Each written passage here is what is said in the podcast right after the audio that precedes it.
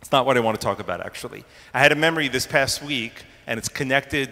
You, will see how I get there. But uh, I had a memory this past week, and I forget how many years ago it was. If you remember, remind me. But I remember that there was a Shabbat morning in the midst of the two or three year term of Rob Ford being mayor of the city. And it was right, right in the middle of the hot mess that it was. And um, I spoke publicly from the pulpit, in particular, of two items that I felt were worthy of criticism. And uh, at that time, after I finished my sermon, not very long after, uh, I heard some criticism given at me. Subsequently, there was one or two emails that came my way that it was wrong for me to use the pulpit to criticize a political leader. It's important to note, of course, that religious institutions that have charitable status in Canada are not allowed to um, endorse political candidates. If you do, you are in serious danger of losing your not for profit status. But there is a big space between endorsing political candidates and criticizing people. And what I want to suggest to you is that the tradition of criticizing political leaders is a long and worthy tradition, particularly in Judaism, but I want to also suggest to you that it should be a religious tradition. Before I begin, actually, I want to say a few words. there was also a long-standing tradition when I was growing up that rabbis, as a matter of course, would give political discourses every Shabbat. I don't. And part of the reason why I don't is because the rabbis from 30 or 40 or 50 years ago, when they stood at the pulpit and spoke, most of the people that they were speaking to needed to understand America or Canada. They came from foreign countries, and they needed this world translated for them. This is not the kind of world we live in anymore the kind of world that we live in, the people that I speak to, aren't foreigners to this country. They know this country, its system, intimately well. They don't need rabbis to translate the world that they live in, they need rabbis to translate Judaism for them. That having been said, there are moments in life when we find the intersection between the two of them. And it's worthy of pointing it out.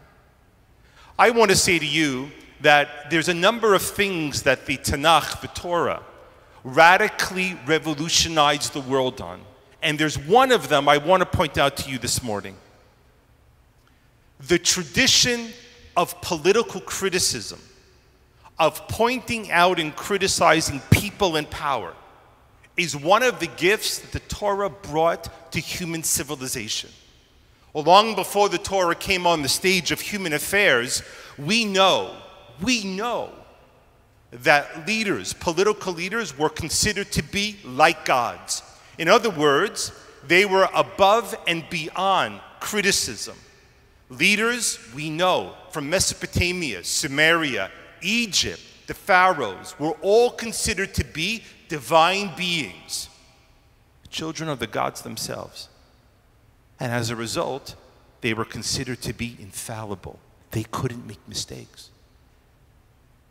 But along comes the Torah, and what does it say? And we read it over and over again, in particular in the Sefer and the book that we read this morning, Sefer Devarim, the book of Deuteronomy, over and over again. We find the warnings about power, about limiting political power. We find the warnings about criticizing, ensuring that there is criticism brought to political leaders. And in fact, if you look, over and over again, the Tanakh, the Torah, when it speaks about our leaders, does it frame them in altruistic, flattering narratives?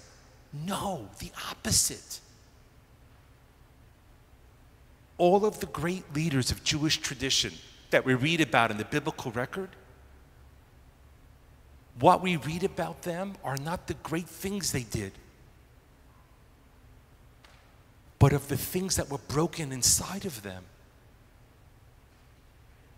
Moses is most remembered Yes, he brought the Torah to us. But Moses is most remembered for the failures in his life. That he was a man who struggled to speak, a man who initially refused the mission given to him by God, the man who was left on the other side of the Jordan River who could not enter into the promised land. David is known not only for his poetry and his military cunning, but David is known for his deep moral failings and his failure as a father. King Saul is remembered by us not only as the first king of the people of Israel, but a man who horribly succumbed to the deepest nightmares he had about himself. He crushed under the weight of his own self doubt. In each and every step, we find a willingness, an openness, a necessity to look at the leaders and see them as human. And why is that important? That is important because human beings, I'm speaking about myself, we don't like criticism. And that's the reason why the Torah says you must criticize. I'll give you some examples. Men turn around when they're criticized by their wives. Ah, typical women complain, wives. Wives complain about their husbands and say, ah, man, the husband is what they always say. Our children complain about us and go, ah, the kids again. In other words, what's any time that you can stereotype a criticism given against you, it is the laziest of attempts at dismissing it. Because when you stereotype a criticism, what are you saying? It's them and not you. We see this play out in other ways as well. Down in the States in particular, where there is um, a significant movement against racism and protests. There's one spectrum of the political movement that is saying it's the left that's doing it. And then there's another side that says the right is causing this, but it all disassembles the fact that there is a legitimate need to pay attention to something that is very broken and very wrong in that country, and by extension, probably in most European cultures. In Israel, if you have been paying attention, for months, there have been a series of massive weekly protests going on against the Israeli government and, in particular, the Prime Minister Bibi Netanyahu. He would like you to think, and me to think, that this is the continuing story of the left and the media against him. The problem is is that that's not true. The stereotyping of the protests, protests against him is a lazy and disassembled attempt at making the reason for the protest about the protesters and not what they're protesting against. Hundreds of thousands of people in Israel have lost their businesses because they botched and fumbled management of dealing with the coronavirus. Israel's initial successes in the first few months have now left Israel from a green country to a terrible red country.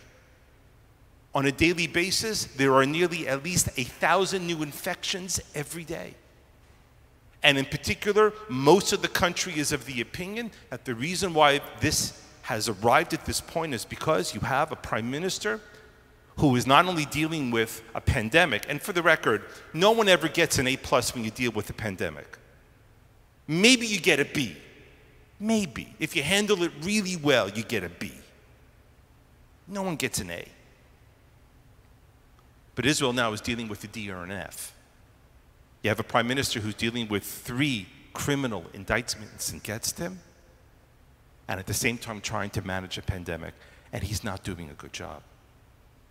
Hundreds of thousands of people have lost their businesses. The country still doesn't know yet if they're going to be open for the school year. And so the criticism put against him is not because it's the left or the media, but because there is legitimate complaints against him.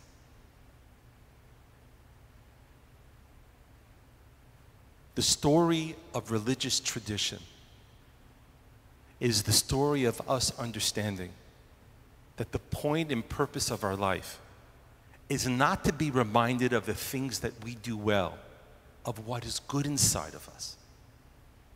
But the purest and truest of religious traditions not only tell us that we're inherently good, but, but the religious tradition also reminds us that we can do better. And the way that we approach ourselves is better is by hearing the things that we don't do right not to knock us down, but to bring us up. In the words of a wonderful German Lutheran theologian, his name was Reinhold Niebuhr, he said it better. He said that if there is no difference between what your God asks for from you and what you ask for from yourself, if there is no difference between what you think God thinks and what you think, then you're not worshiping God, you're worshiping yourself. The greatest of religious traditions that Judaism embraces so beautifully is the idea that there is a gap between what you are and what God wants you to be. And our faith deeply believes that you can be closer to what we should be. Shabbat Shalom, everyone. And Hunter, a mazel tov. You did a beautiful job.